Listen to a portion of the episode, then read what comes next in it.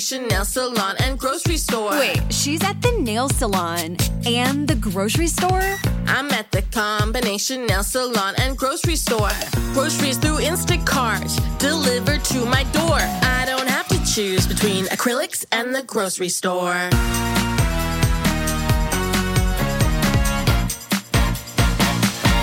Hello, folks. Uh, belated happy Easter. Apologies, this episode is coming a day late. I blame the amount of chocolate that was consumed by my family. It's a rubbish excuse, but it's the truth. Um, welcome along to another episode of my podcast soundtrack, and thank you so much for taking the time to listen to us and to hopefully uh, escape in the wonderful conversations that we have with our guests about film and music. And Today's one is pretty awesome. In fact, I did the interview quite a while ago and no real reason why I haven't shared the chat with you yet, but I hope that it's something that I'm able to continue and follow up as you'll hear we talk about in the interview with some more uh, in-depth kind of analysis and chat about my guest's family. Uh, sorry, it's so cryptic, but you'll understand when you listen to this week's episode because our latest guest on Soundtracking is a man whose father Alfred blazed a trail for film scoring in Hollywood, while his brother Thomas has been nominated for, check this out, 15 Oscars. Wow. Yep. And his cousin happens to be called Randy, which, when your surname is Newman, means you come from, well, quite the musical dynasty. Imagine Christmas round at the Newmans. David Newman is also a hugely respected composer who joined me to discuss his work as an adapter and arranger on Steven Spielberg's glorious remake of West Side Story. Before we hear from David, um, a little word from our partners Skillshare, who have joined us for this week's podcast. Now, you know that with every episode and every interview that I do for this show, I love learning. I learn so much, and it kind of feeds me and makes me even more hungry to fuel my brain from the world of film, music, and TV. Well, Skillshare is the world's largest online learning community for creativity. It offers you the inspiration and opportunity to learn new skills, find new ways of putting your talents to use, and empowers you to reach your full potential. I've been taking full advantage of a few classes, be that looking at how to maximize on social media for the podcast to script writing and then something a little bit more personal like meditation. There really is an impressive array of opportunities to explore at all levels. The incredible range of classes on offer are a really good way to either tap into something that you already are interested in or find that new side to yourself. There's a real sense of community with all the classes, which have a great level of interaction with fellow members and teachers. Now, the commitment to Skillshare is in your hands with monthly, annual, or an unlimited plan all on offer. As part of the Soundtracking family, how would you like to start your journey with a one month free trial? Explore your creativity at Skillshare.com forward slash sound and get a month free trial. That's one month free at Skillshare.com forward slash sound. And back to David Newman. And if you've listened to this podcast over the last six or so months, you will know how much I absolutely adored that film. And we've been lucky to have Oscar winning actress Ariana DeBose join us, as well as the legendary Steven Spielberg. But it's with a cue from David's 2021 version that we'll begin the Dance at the Gym Blues Promenade.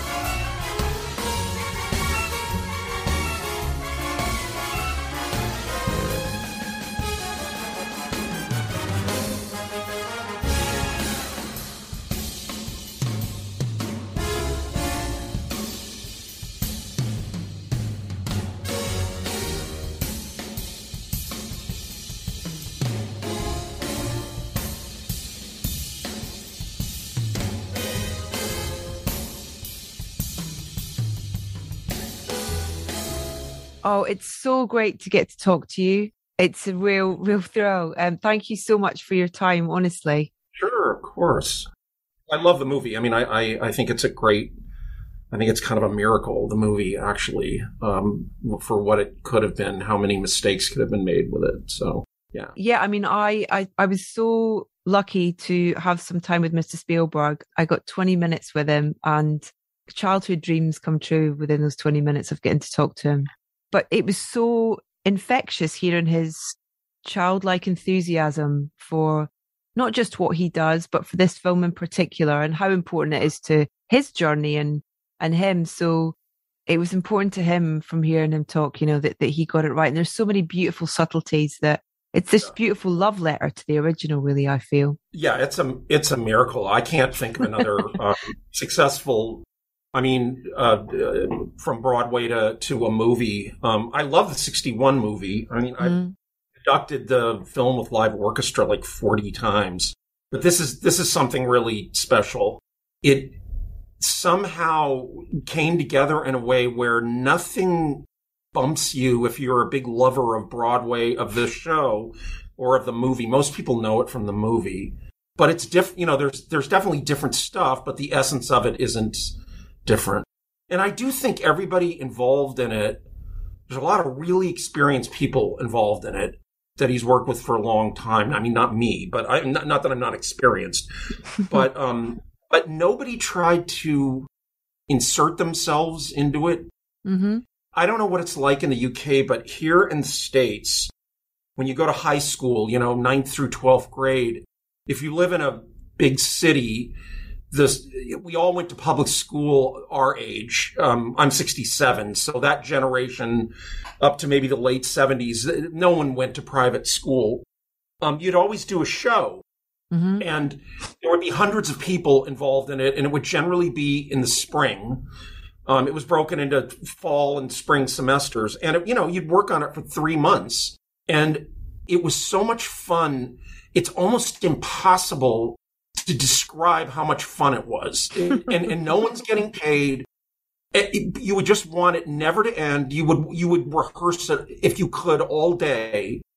Um, you know, and I've I've told told this story for me. I was one of the years was West Side Story. I was rehearsal pianist for you know three months, three hours a day, five days a week. Hmm. This is when I really got to know the Broadway the Broadway show. But there's a feeling about it that is hard to move into something professional mm. because we're all so cynical in a way, though everybody that does movies really would rather do movies than anything else. So there, there, there is that. It's just generally so, it can be so unpleasant. And there was this side of, sort of childlike love of this. You know, you have this great cinematographer, great sound people, great, you know, and they, they hired this wonderful young cast which is what it should be. It should be as young as possible. After all, it's based on Romeo and Juliet. Mm. And they're unknowns mostly, so you don't you don't that doesn't bump you too much. And Spielberg, I don't know if you did you ever see the movie 1941? No, it's, it's the movie. It's the movie he did right after E.T. Mm-hmm. You know, I played I played violin on E.T. I was a I did was you? in my twenties. Uh, in my twenties, I was a I was a professional violinist in LA trying to be a conductor, but I was, that's how I was making my living. Cause, um, but anyway, so I played on 1941. So it's the movie after E.T. and it wasn't very well received and it didn't do very well, but there's a dance sequence in it. Um, a very elaborate, almost, it's not Keystone Cops, but it's, it's like a crazy Howard Hawks-ish like really fast dance sequence that is absolutely gorgeously shot. Mm-hmm. And you can see in that, if you look at it, how he knew how to do this. You know, the way all these shots in this movie are. I, I mean, he just understood that the, the, main thing in West Side Story is the music. The music is um, what we call can. Are you a classical music person at all? I am a fan. I don't haven't studied it, but I connect with it on you know, an emotional you know level. I mean? Yeah, so you, you, know what I mean by the canon. Like there's mm-hmm. there's about 300 pieces that these orchestras play over and over and over again. So it's like it's like one in a million make it into the quote unquote canon. Well, West Side Story, this, at least the symphonic dances, the one that Bernstein arranged in 1961, a few years after the show, is in the canon. It, it, it's literally one in a million, if not one in 10 million shot. If you take all the music written, concert music and opera and everything written from, say, 1750, mm-hmm. I would say maybe a little before to now, you know, literally, literally millions of pieces have been written and performed at some point or another. That West Side Story is in the canon. It's a huge deal. So I think he he understood. I think before the rest of us did that the music had to be not messed around with, not redone, not it, it- or if it if it was, there had to be a really good motivating reason to to to do it. And the choreography changes, but it's not all that different from Jerome Robbins. It doesn't mm-hmm. look like hip hop or doesn't. it- It's not rethought Yeah. that way. It still looks like West Side Story. So what's changed is the the the screenplay. Most most of the changes are in the screenplay. Here and there, there are changes in other things, but most of it is in the screen is in the screenplay.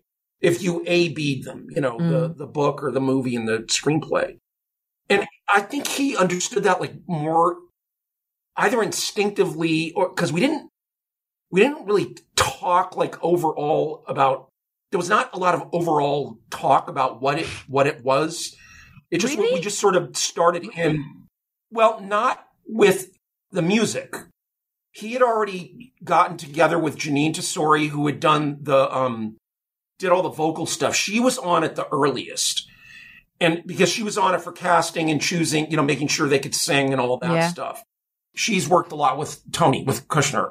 So we were brought on maybe a six months, nine months later, but it wasn't like, I don't get the feeling that's how they worked really, at least with us, with the, with the music. They were just sort of picking stuff and then throwing it to us to make it work, you know, whatever it is that they needed.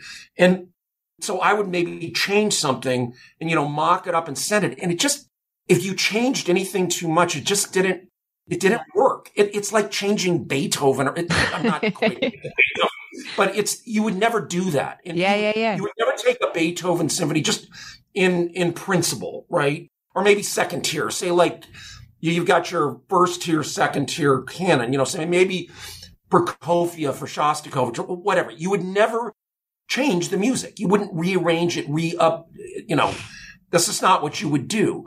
And the closest analogy for me, which I keep saying in these, when I talk to people, is are you much of an opera person at all? A, a little bit, yeah. Yeah. Well, I'm a huge opera freak. the, the world is opera freaks and people that hate it generally.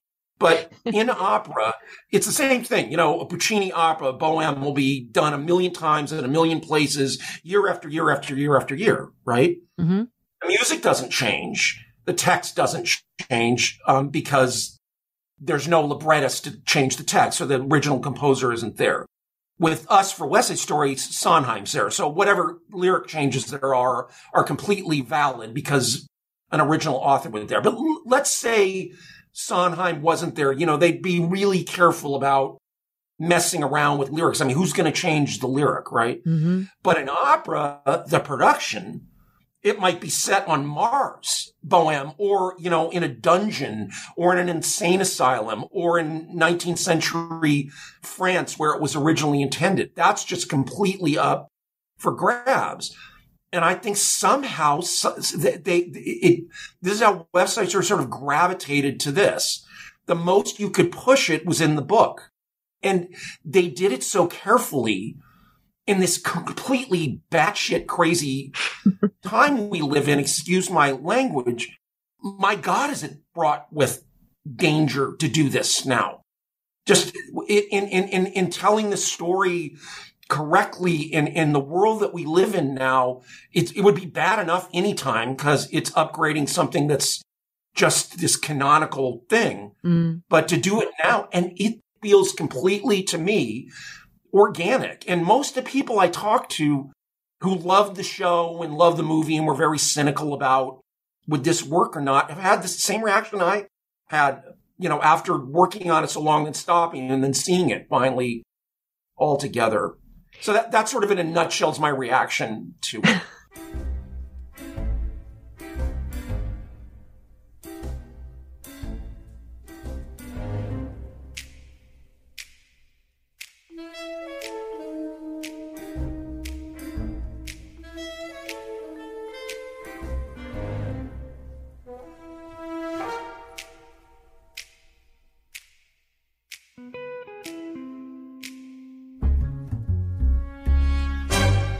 I was so emotional when I came out of the cinema from seeing it the first time. And, and I know the film version so well that I can sing all the different like instrument parts and I know the dance. I'm in the, I'm in my seat.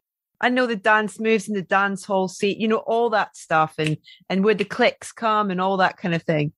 And I felt so beautifully entertained and I felt so emotional when I came out of just how wonderful it was. It was familiar, but it was also fresh. It had right. these beautiful, subtle changes and additions and instrumentation shifts on it that it made it feel new. Yeah. It's like dial it's sort of a dialectic. It it it's it's old. It it references what it what it was and is. Mm. And it's new. So like somebody that's like I'm really familiar with West Side Story too, the movie and the show. I music directed the show in my 20s when I was playing violin and stuff. Um, you know, I spent a whole summer rehearsing it, conducting it. We had a really good, you know, we had a you know professional orchestra, and it was like I had the same thing. It's like it's really entertaining. Mm. You can't a b it. It's not the same, but it doesn't somehow doesn't feel different. It it it feels to me more motivated. It's clear why that you would yeah. be a jet. Sharper. It's clear. It's sharper. And the, the thing with the gun, uh, there, there, there are a lot of little touches. The way the quintet was done, the, the sound, the, uh, you know, the dubbing and the, the New York, you know, the sound of the orchestra. Uh, it's definitely the best recording of West Side Story there is out there mm. now. There's no question in my mind. I, you know, I, I don't say that lightly either because I'm not one to to mm. hyperbolize about stuff like that. But that is a that is the best orchestra for playing West Side Story, the New York Philharmonic. For obvious reasons, that's who that's who Bernstein was the music director of right after West Side Story, and so he taught them to play it, and and then they've been playing it ever since, and it, mm. it's hmm. just in their it's in their it's blood. in their blood. Yeah, it's yeah. in their DNA. Totally. And it's not. It's not just you know. It's better microphone. It's better technology now than it was 61. It's also, it's, it, there's this thing in, in concert music where it's like athletes, like Olympic athletes, every generation, just things that were impossible to play become very easy to play. In the turn of the 20th century, when Stravinsky wrote The Rite of Spring, uh, the, the, the reviews, it, it, it was almost unplayable by any orchestra. So now any, any college orchestra can play The Rite of Spring. So West Side Story is now, it's very difficult to play, but now it's playable where it wasn't as playable in the 60s, but also the feel in it. They, they got not just clear, good recording quality and all the notes are there and, you know, da da da da da, but there's a feel that they have mm. for, for all of it, which I think takes it to the, to, to another level where it belongs. Yeah. And I think quite honestly, this is the movie that West Side Story kind of deserves in a way, at least for our generation. Yeah. So I don't know. That is hyperbolic, but I, I really kind of think that.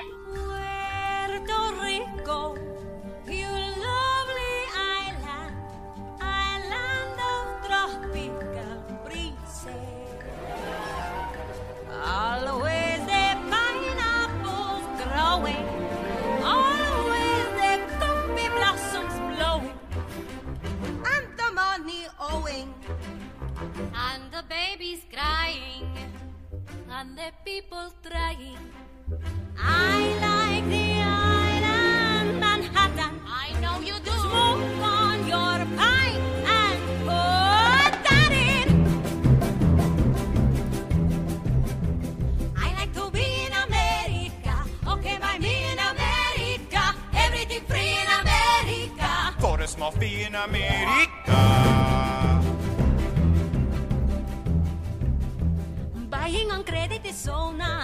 One look at us and they charge twice. I have my own washing machine. What do you have though to keep clean? Skyscrapers bloom in America. Cadillac zoom in America. Industry boom in America. Twelve in a room in America. Did you get the call? Did you get a kind of, you know, and I love that history that you have with being part of the orchestra for his scores, you know, way back. That's a beautiful story. You know, you're you're part of that history. You're part of that connection that we have with the the music that is so part of is so important to the narrative and the storytelling of his films. Yeah. But did you just get a call and go, so um, do you want to do West Side Story or, or how did it work? you know, I, I, I was desperate to be a conductor and in my twenties and I was, I was making a living playing violin in LA. There was just tons of work, you know, tons of television, film work, a lot of subbing, uh, you know, a lot of classical work, but mostly film and television, which you could make a really good living. And I was studying conducting obsessively, like, Mhm. you know, two, three lessons a week and trying to, you know, conducting here and there, but it just wasn't going anywhere. And so then I, but, but I played on a lot of John Williams scores, a lot of Jerry Goldsmith. I mean, I played on hundreds of scores Yeah. and I kind of, you know, and then I, and then I decided I want, I, I just decided, you know, the, it's, it's not going to work, the conducting for me. So, um, even though I learned and I'm, you know, I learned how to do it. And so then I decided I want to write film music. So I started writing film music. And then around night, you know, I got married and then I started, you know, and I've done like over a hundred film scores. And then, and then I started conducting again at the Hollywood Bowl in Los Angeles film stuff, you know, cause it made sense me conducting film stuff. And so I kept conducting there every year. And then in 2011, I started doing the live, ver- the uh, West Side Story movie film with live version. And that's when all that stuff really kicked off. And about between 2009 to 11, it really got like every orchestra was doing some film with live orchestra. So Yeah. I premiered it at the Hollywood Bowl. Then I went right to New York and did it with the New York Philharmonic. And we did a, we did a concert with the New York Philharmonic the first night. And I think 20 of the people that were in the film, uh, Rita didn't come, but everybody, like it was, um, George Chakiris was there and, and Russ Tamblyn was there. Marni Nixon was there. Sid Raymond, or, uh, and a bunch of the Jets. And, they, they were all just sitting in the audience and we thought, ah, let's, let's, uh, let's introduce them, you know. So uh, after intermission, I, I, I had a list of about 20 names and I read them all and the place went like, sorry, like what we would say here, ape shit. Stopped for 20, stopped for 25 minutes, people screaming and rushing up to especially Russ and, and George to the point where the, the other performances would, they had to put, put them up in the balcony so they wouldn't get, you know, they wouldn't get rushed. But it started to become like apparent to us that this was something like the people wanted in this world, this concert mm. world. So I started doing a lot, and a lot of the movies I do are John Williams movies. Um, you know, Raiders of the Lost Ark, Star Trek, you know, all that stuff. And I started to become friendly with John. Um, and he started asking me to kind of split some concerts at Tanglewood and some at the Bowl just because he didn't, you know, he didn't want to do the whole thing as life progresses, etc. Yeah. And um, he he he told Spielberg to use me. That that's I, it, it- there was no there was no, nobody was calling me. Look, I would never if if it wasn't West Side Story or if it wasn't John that did that. I, I look West Side Story. I get me doing. I am not an orchestrator or an arranger of other people's music. It's not what I'm interested in. I'm not, it's not an expertise of mine. I would never want to orchestrate a Broadway show or do anything like that unless it was my show. Hmm.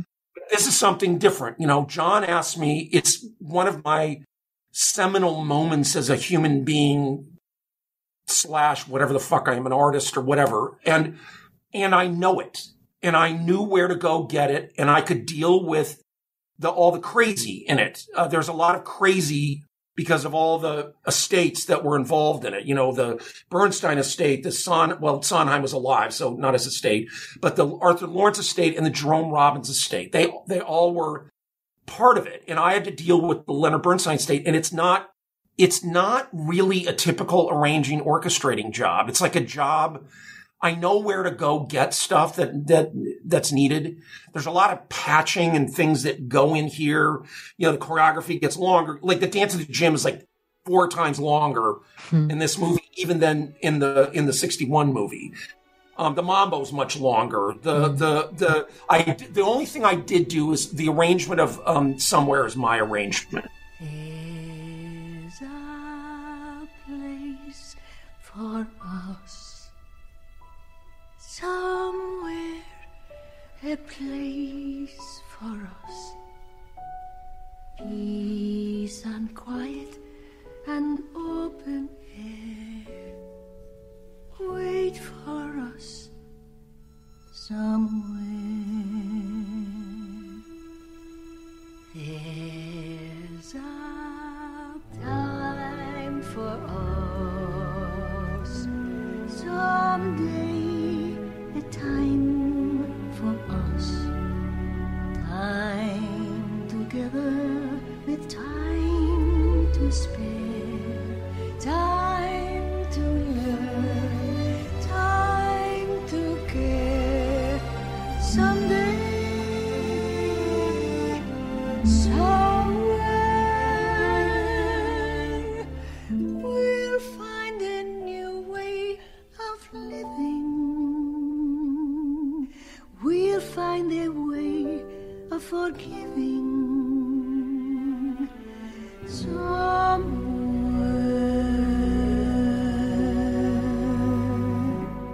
it's not even really my arrangement. It's a combination of me, Janine, and the Broadway, the Broadway um, thing. But I'm the one that put. I, t- so you know what I mean. I got to go and get everything that everybody needs and mash it together and try to make it seamless, so it doesn't bump anybody like yourself or me that really knows and loves this stuff and is really familiar with it.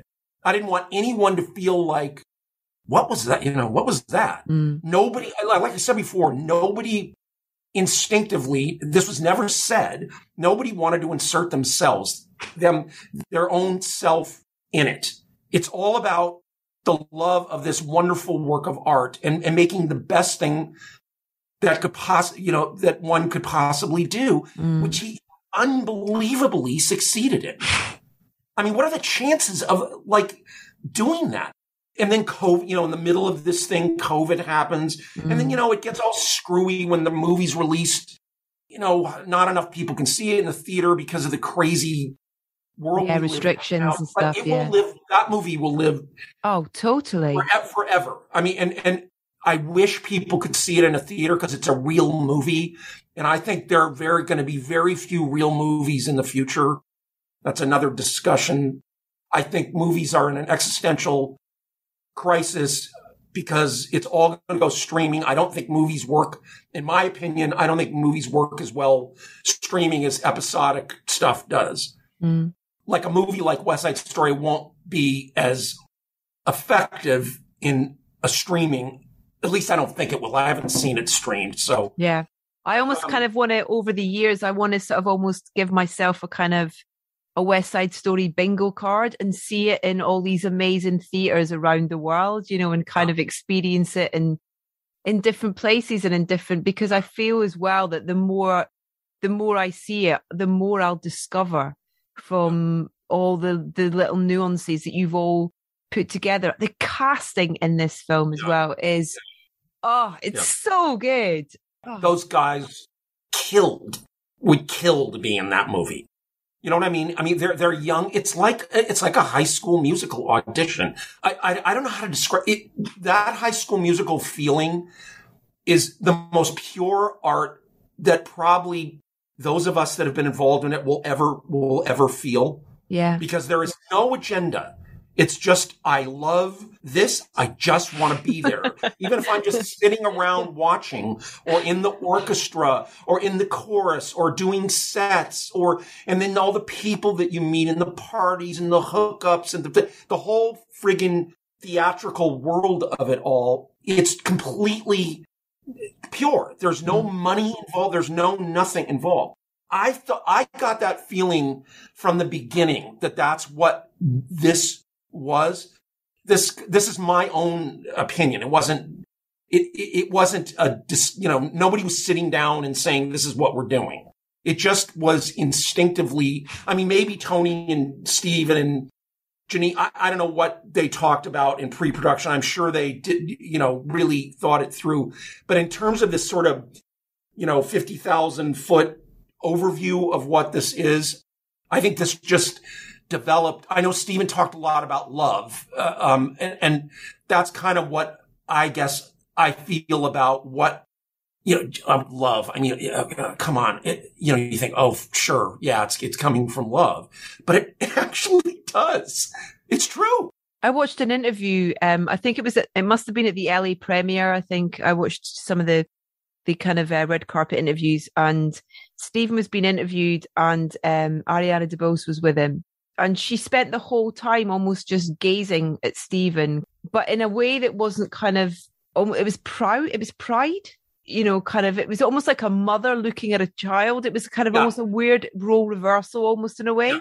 And it was just so interesting to see and, and hear just how, like you say, that it was, you're part of a, the team on this Yeah. and you're all in this together and you're all in this for the right reasons. Yeah. And, and you know, that's the best thing about movies. Hmm. The, here's the other thing. First of all, Spielberg is the greatest dubbing director probably of all time. dubbing mixing the film, right? He knows how to use music. So all the sound in it, everything that you hear in the Mhm. movie is all delineating and helping musical phrases and the, the lyric, but the music as well. All the camera moves, Hmm. if you watch them, are phrased with the music. It, it, you know, the music go, you know, in a few, uh, four bars or eight bar or whatever the phrase, you know, is. And this is a really complicated structural score. Yeah. There, there's nothing like it. It didn't spawn. Maybe it spawned Sondheim a bit, but Sondheim's a different animal, you know, than, Yeah. than Bernstein. It's just, it's a different aesthetic. Sondheim to me is a god, but Stephen, like, they just understand music. Yeah. And so this being a musical, it just, it, it, it's fine. You can use the music to do it. And so that everything about it is about the, is about the music, which Yeah. is the compelling force that tells the story. And there's everything in it. There's vaudeville, there's patter songs, there's a fugue with a counter subject, there's opera, there's, there's a longing song. There, there are all these like tropes in it that are all mashed together. And it doesn't sound, and it's obviously eclectic. That's the definition Yeah. of eclectic. But it doesn't, it doesn't sound eclectic. It yeah. sounds like Bernstein. When you're a jet, you're a jet all the way from your first cigarette to your last dying day. When you're a jet, if the spit hits the fan, you got brothers around, you're a family man. You're never alone. You're never disconnected, You're home with your own. When company's expected. you're well protected. Then you set with a capital J, which you'll never forget till they caught you away. When you're a jet, you stay jet. The the other thing I kept thinking about that was like this is I think like Bach, the composer, at the end of his life did this where he wrote pieces with every known style and mashed it all together. Believe it or not, in my opinion, the other really salient group that did that is was of, of, of all things the Beatles with George Martin because they used I don't know that they did it on purpose really, but they were so open to anything. They used, you know, modern music and classical music and baroque music and, you know, Eastern uh, music world and- music yeah. and Eastern music. Yeah. And, and just mash it together. And the Beatles always sound like the Beatles. but of course it spawned, the Beatles spawned basically nothing. There's nobody like the Beatles. And I think West Side Story didn't really sp- it's kind of a one-off in a way. I can't think of anything that's that's like it. So I, I hence its canonical nature that it's canon. So it's you know it's almost like whatever that was, that's the best it could be done. So who would want to do it again or try to do that or something? And I do think I do think Sondheim as a young man, I think he was 25, 26. I think that really influenced him for obviously for the good. I mean, his output is completely stunning. It's just, it's just a really different, um, and he's very eclectic too. I mean, e- even like a, a show like Follies is like an encyclopedia of, you know, American song, um, and British, British song.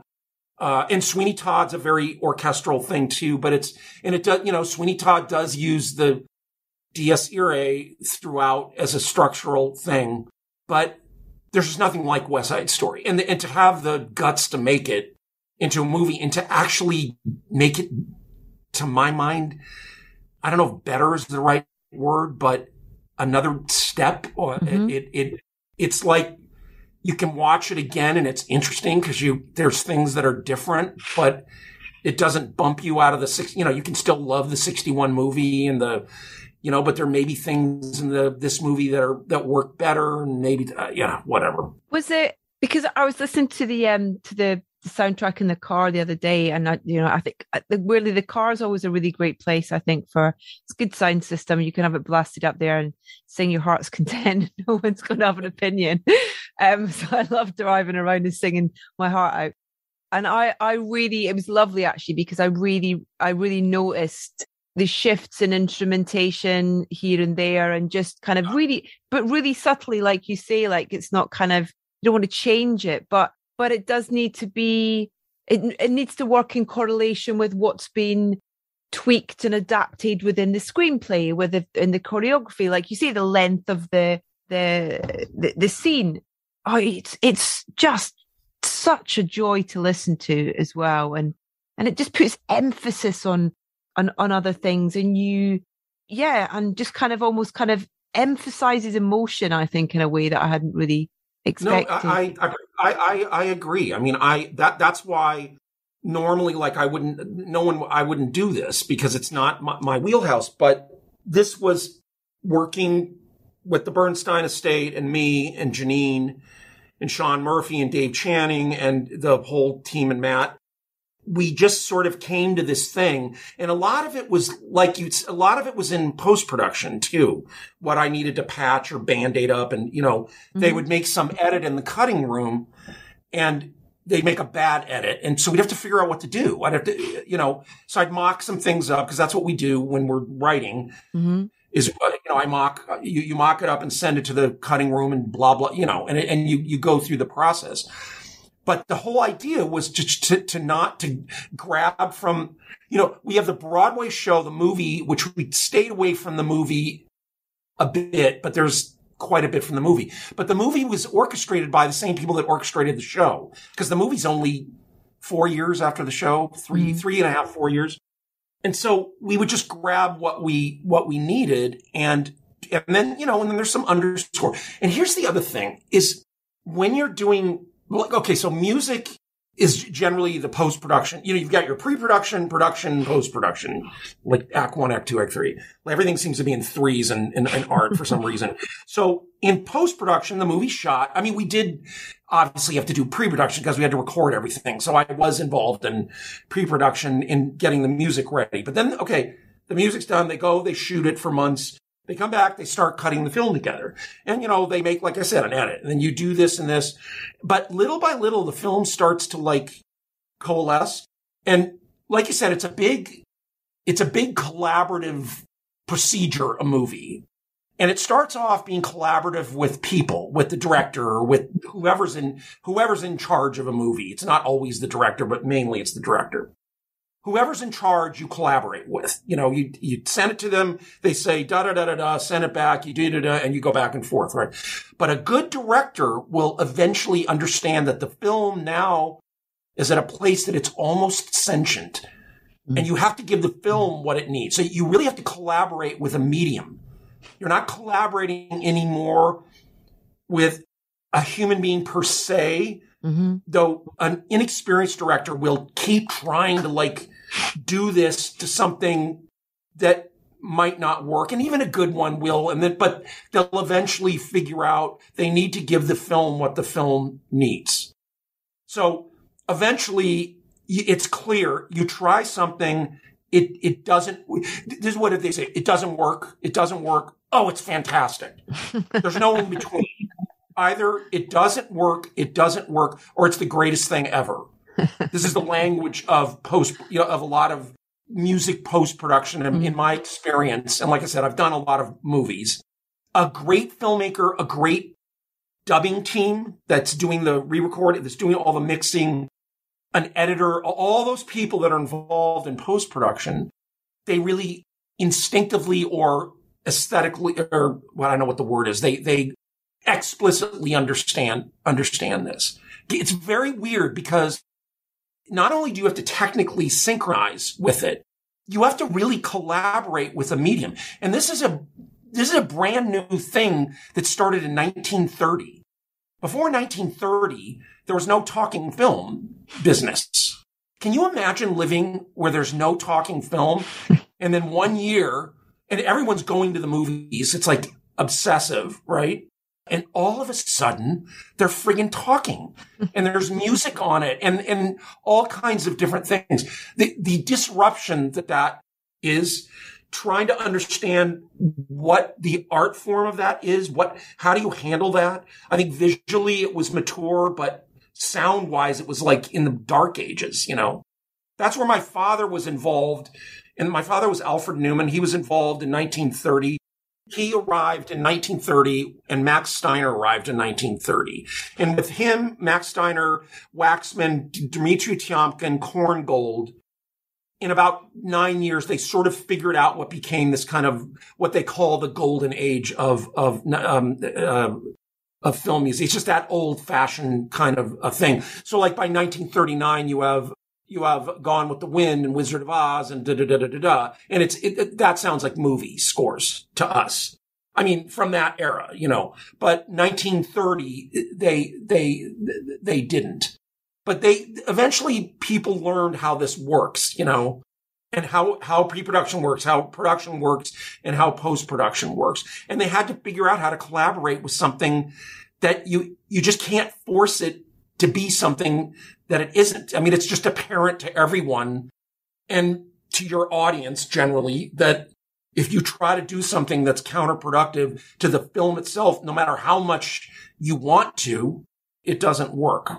Just kind of talking about you when we mentioned earlier about the we were talking about, you know, it's in it's in their DNA sort of thing. This whole world is in your DNA. And I just, you know, I wondered if kind of growing up in in in that world with with the amazing work that your that your father did and stuff, you know, and how important he was to how we view film now, you know, in terms of what film what film is really and how important music is to film. Your dad was right there at the start of it and the create, you know, part of that creator team really. It's in your DNA, you know, it's kind of was there was there ever any other choice for you in terms of this being either part of your world or you know be in Oh. your world Yeah, I mean, it's weird. Um, my dad, you're right, Alfred Newman. They they created what the, the the the problem with film originally was the the producer. It was producers that were doing everything in the 30s.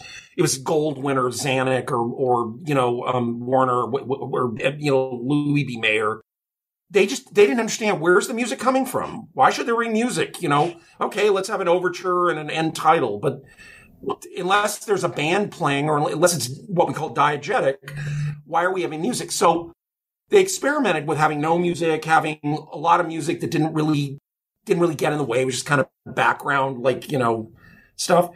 And they kept pushing these guys, my dad, Waxman, Steiner, for what what they called would be commentative music, which would mean what we would think of as thematic film music, where it is it is going part and parcel with a scene and and in a way commenting on the scene in whatever way that the composer could figure out how to do it. But there would be music while people were talking, which there never would be originally. There was hardly any cues when people were talking. And little by little, they figured, they figured it out. You know, they used a Wagnerian concept of theme and a sort of Italianate songful arioso vocal style of melody is basically what they did. I mean, to us now, it's not, it doesn't seem like rocket science, but it was, you could see them struggling by just watching the films or reading what they, what they, what they wrote. But by the time like we were born, my, my brother and I are like 18 months apart. My brother Thomas, you know, who's great film composer, has been nominated 13 times for Academy Award. Eh, we got we lived in the west side of Los Angeles where all the like Hollywood kids lived. We all went to public school. It was just it was a paradise. In our school there were, you know, several music teachers, there was an orchestra, there was art. It was it was like everything that you could want for your kid in a public school. There were 4,000 kids in the school, so it wasn't like a private school with, you know, 100 it, it nobody went to private school. Which is it's completely opposite now. Yeah you know, we did music. I did sports all through high school. I started studying violin the age seven, Tom too, my brother too, piano at age 11, all the theory, college level theory, basically when we were 12, all private, you know, so yeah, we're upper middle class and, you know, privileged white people, but there was never any pressure to do anything. And quite frankly, we didn't even know really, uh, we knew my father won a lot of Academy Awards, but Tom, Tom wanted to do musical theater. Like I said, I wanted to be a conductor. I was desperate to be a conductor.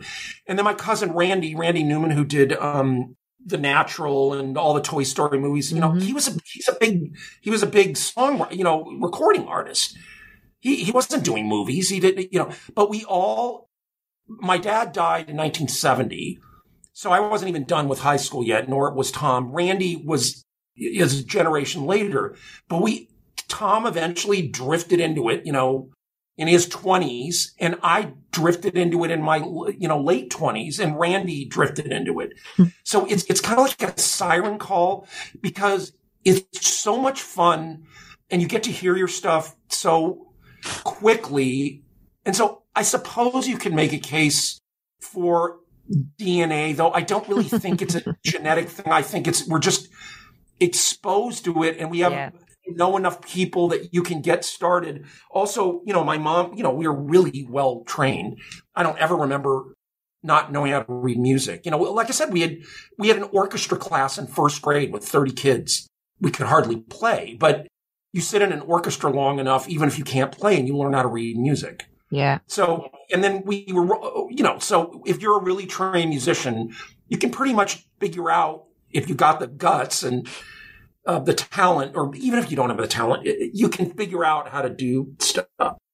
But eventually, I am obsessed with my father now. I'm obsessed with what he accomplished. Um, I mean, I could go on and on. It's a long story. It's probably be something to talk about if you ever wanted to talk about the Fox music system where John Williams Love came to. out of and Goldsmith came. Yeah, I mean, I, that is that is an amazing story. Uh, so the older I get, the more impressed. I think the Fox Orchestra was one of the finest orchestra, probably that, at least in recorded history that's ever been, certainly for a certain kind of playing.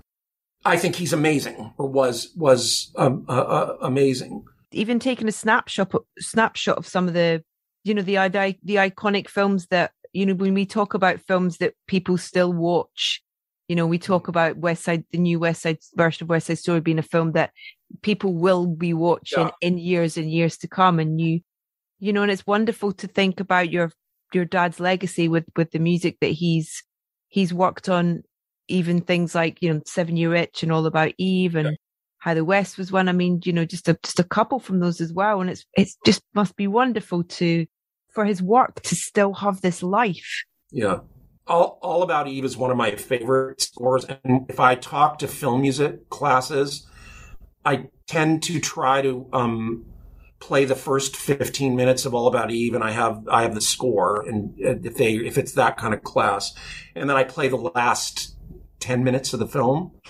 Because it's a two hour film with about 37 minutes of music in it, but it's it's there's a lot at the beginning and a lot at the at the end.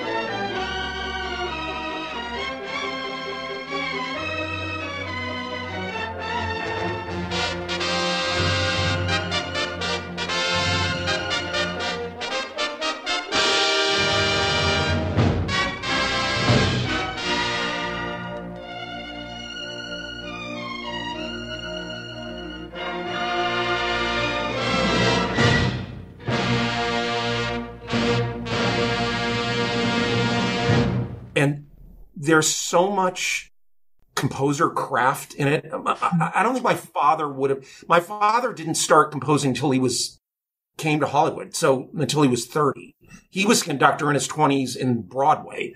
He's conducting Gershwin and Cole Porter and all that and having a great time.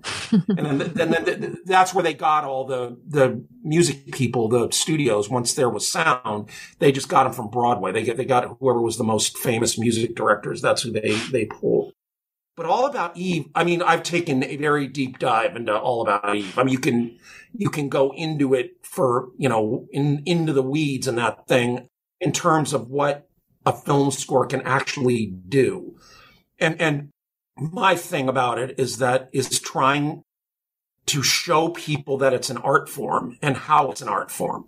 It's not a concert music art form. It's a different sort of art form Mm. and it has different procedures and it has a different sort, it has a different sort of way of playing. And I think my father, now my father's music now would sound anachronistic, but the concept of what film music is and does and the art of it is, is very clearly defined by that era as to what it can do in the hands of like John Williams score for, um, E.T., which I've done a bunch. I've talked about this. There's a, there's a cue in it. Do, are you familiar with E.T.? Yes. Okay, but you know, you know when she's, you know when she's reading to Gertie uh, the Peter Pan story, Yeah. which obviously Spielberg loves Peter Pan because he made a movie Yeah. about it. And they're in the, you know, in closets, uh, Elliott in the in the ET, and it's got that beautiful harp melody which you've heard before, and this melody is playing right, and it's this bucolic, beautiful. I can't think of a harp solo in any film score ever that's like this. And then the camera starts to pan out you know, he and Elliott puts his arm around in this beautiful gesture. The camera just slowly pulls out and you see a van. And then you, of course, these shadowy adult figures that are all through the film that you don't know. Are they good, benevolent? Are they, what are they doing there? Right. And John uses a flute to play this theme that he had set up at the beginning of the movie. That was the theme for these guys. That it's not a, it's not like a really, you know, dark, nasty theme. It's, it's a, it's a, from a kid's point of view, scary, but kind of fun, scary, but it's still scary. And, and he uses it in a completely different instrument in a low register of a flute Mhm. that has this quality of pastoral, bucolic or something, but it's playing that music while that harp is going. And you don't even notice it. But as the camera passes by and you don't see really, you just hear these voices off stage. To me, that's the art of it. It, it. It's, it's learning how to collaborate, as I said, with a medium. It's, it's, there's nothing, there's no analog for this. That, that when you do an opera or even a melodrama, there are people on stage that are, are can collaborate with you. Hmm. They can go faster, slower, sing faster, you know, whatever. This is immutable. This film is not, this film is going to be exactly the same every time you look at it and do it. So you have to collaborate with it. Such no one's. I've never heard anybody. I mean, I've, people have talked about how you're not facilitating your ego, your um, your your talent. You're facilitating the film. Is kind of is how I've heard people and on this podcast describe it in the past, but no one's described it in that way, and it's so true, and it's it's so lovely to see to think of this film as a kind of living, breathing thing as well. You know, that's kind of that's the beauty of it, isn't it? It's just when you do music, you just, you watch them edit the film and you can see the mistakes they make, or, you know, okay, it's, it's, it's everybody's opinion, right? But there are things that are just wrong. You know, they're wrong and you know why they're doing it. They're doing it because they're obsessed with, they love this scene, Hmm. this dialogue, this piece of dialogue. It's just, I love it. I, it has to be in there and you can see it doesn't help. And in some ways, maybe it, it, it hurts, you know, and, and, um, who's the director that said it's like, um, maybe it's Brahms that said it. it's like, um, you have to kill your baby or something. It, it's, it's just some awful thing that I, I'm not, don't, that's not, Uh, yeah, no. I- idea you have to be willing to sacrifice something you might love because the film demands that you sacrifice it. If you're interested in this kind of aesthetic. I, I think about it like uh, John Williams never like like doesn't like to read scripts because reading a, a film screenplay is is a futile activity mm-hmm. because as soon as it gets the first thing they do is they'll cast it and immediately it changes. Then they'll go location scout. Then it mm-hmm. changes again. Then they start, they get a DP and they light it and they get, they dress the set and it changes again. And then you've got actors and uh, that are on the set doing stuff and it changes again and it changes again and it changes again. And in a sense, very few films you can go from script to end and even the script even seems r- remotely like what it Yeah. is. Once in a while, once in a while it is. And with certain directors, maybe it is. And I know Spe- Steven storyboards everything. Like Hitchcock probably looked a lot like the script Yeah. but mostly it's this weird, chaotic, improvisational thing. And then when you start editing it, you just cannot believe how different you can make a scene editing it, right? And then with music, just think about this. We have this thing called spotting, right? Mm-hmm. It's where the music starts and where the music stops. Okay. So right away, there's no music, no music, music.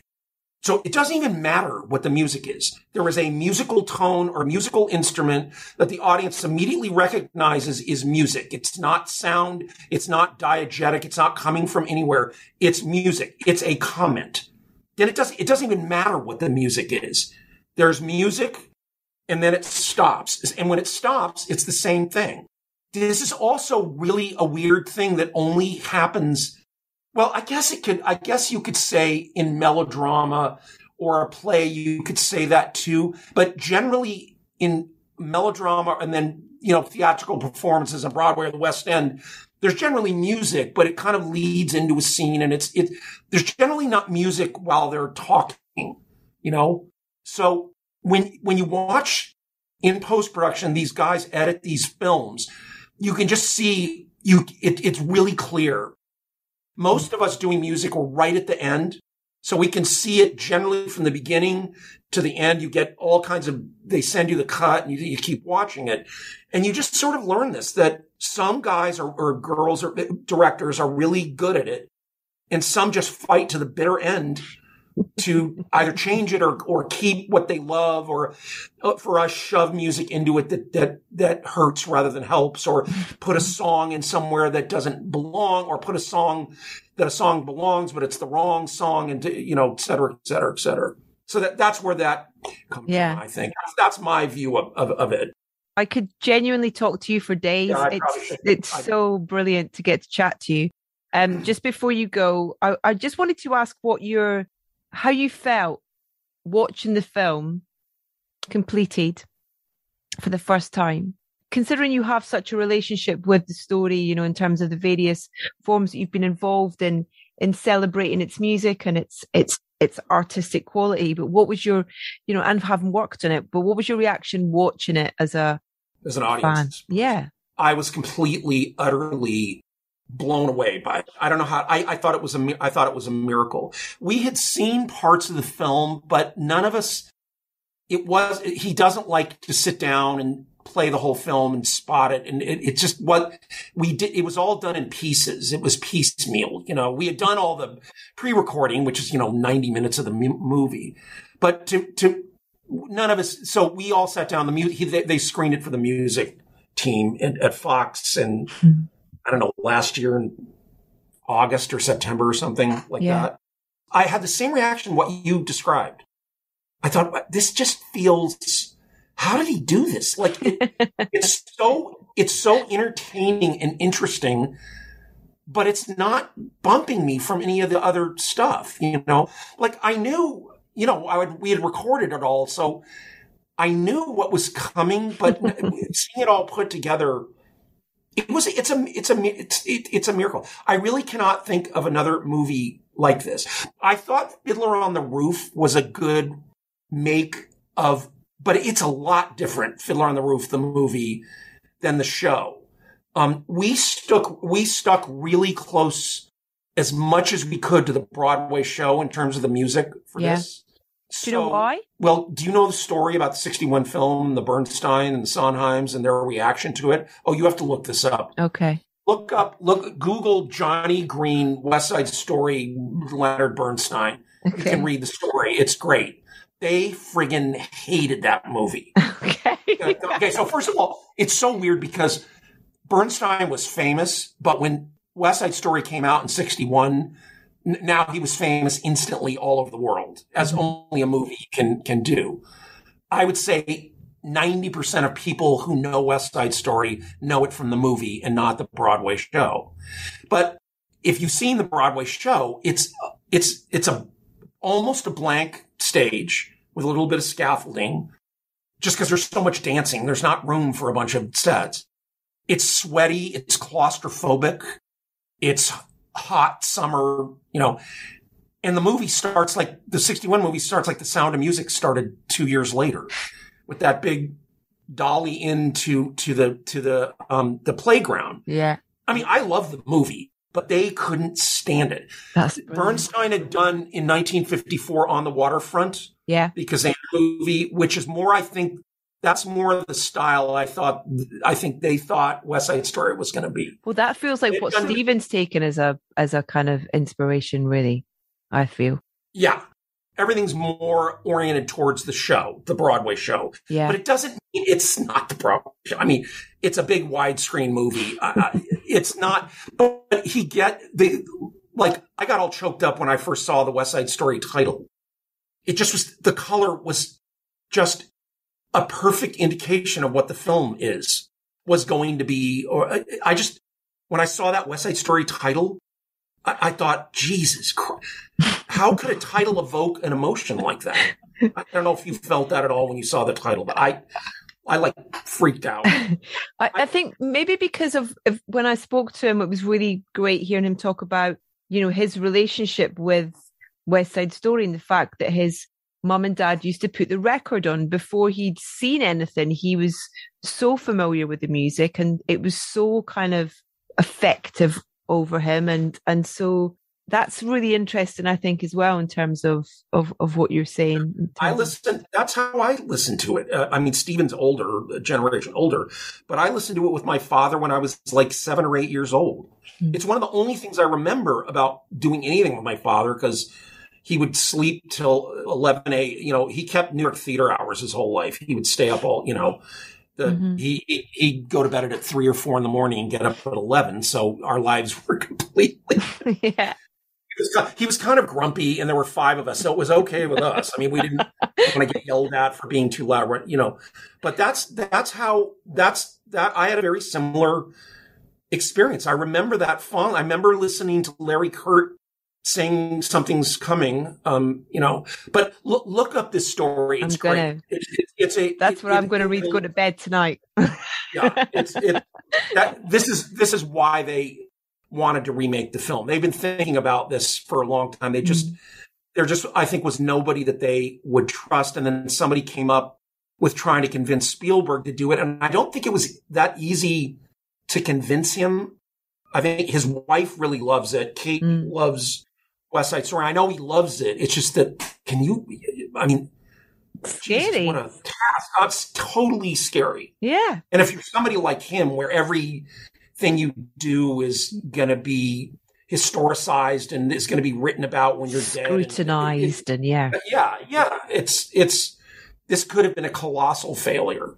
You Yeah, all smashed it. of- well, I appreciate it. Anyway, if you ever want to talk about my dad, I will talk about it endlessly. So I very much Oh, enjoy talking. David, that would be wonderful. It'd be really lovely to do an episode me- celebrating your dad and and talking about you know a, a number of all about films. you. yeah. Oh, and, and if you want, I'll, I'll, we can, we can, I don't know what kind of audience you have, but, um, we, you could play a few, we could, you could play a few clips, you know, uh, we, I don't know if you can do that, but Yeah, um, no, we, we we could- do, and we also put up a because we we're kind of limited to being able to play very small excerpts of music within the podcast. But what we do is we make playlists for the show after, so Yeah. that people can listen to the music in its entirety on you know official kind of streaming sites and things. But That would be amazing. I'll Yeah. drop your team an email Absolutely. and we'll try and sort something out. Okay, great. Thank you so much, Great, sir. great talking with Edith, and they're So big fans of you. The white bear, those white bear guys are big fans of you. Oh, uh, so. well, they they've been amazing, and they they they set me up with getting to chat to you. So thank you so Yeah. much.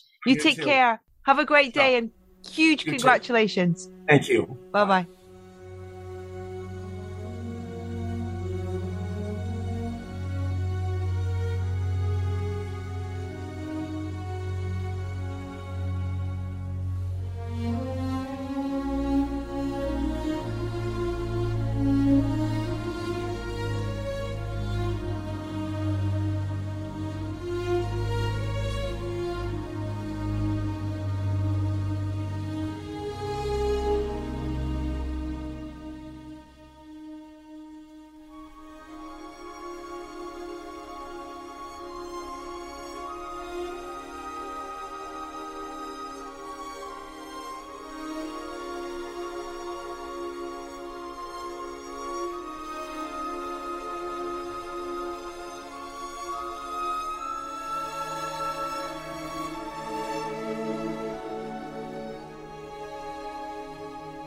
From the score to West Side Story, that's finale, rounding off this latest episode of Soundtracking with the wonderful David Newman.